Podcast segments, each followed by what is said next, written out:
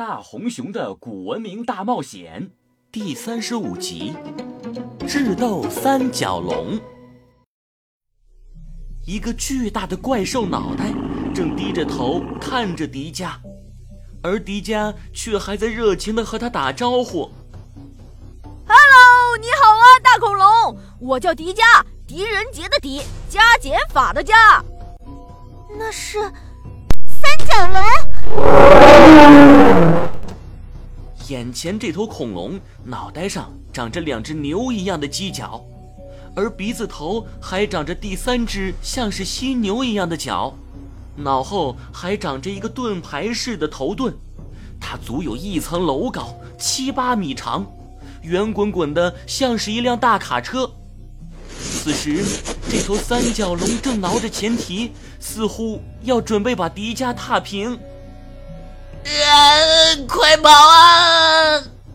三角龙发怒了，快回传送门！千岁一把拉住迪迦，就往传送门跑。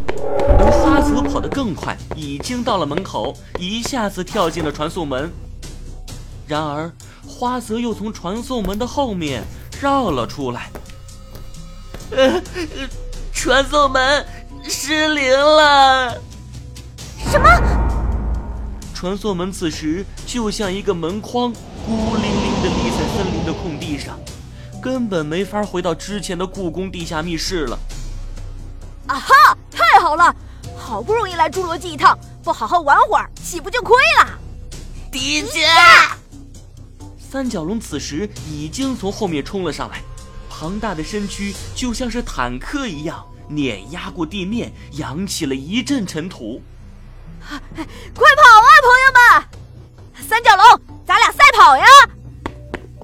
千岁忽然看见迪迦怀里竟然还抱着恐龙蛋。迪迦，你快把恐龙蛋还给三角龙！啊，不要吧！这样的话，三角龙就只会追我，不会追你们，你们反而更安全。迪迦说的没错，这头三角龙的眼里此时只有迪迦。根本就没有千岁和花泽，眼看着三角龙就要追上迪迦，迪迦却灵巧的一闪，轻松的避开了三角龙。嘿，大家伙，我在这里！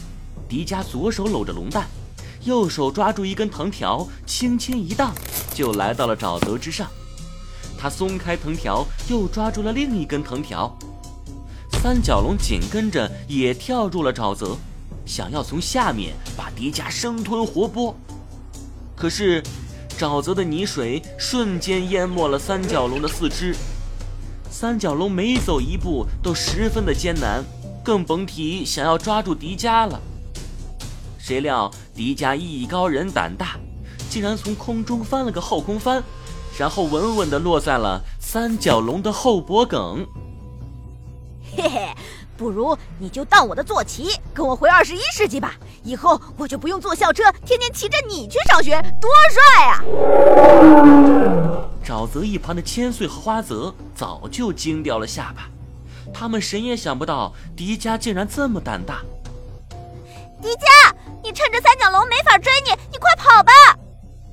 千岁小姐，我们别管他，咱们先跑。反正迪迦有超能力，不用担心他。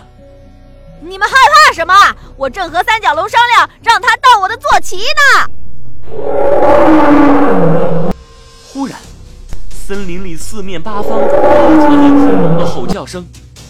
转眼之间，十几头三角龙从森林里走了出来，将迪迦、花泽和千岁围在了沼泽之旁。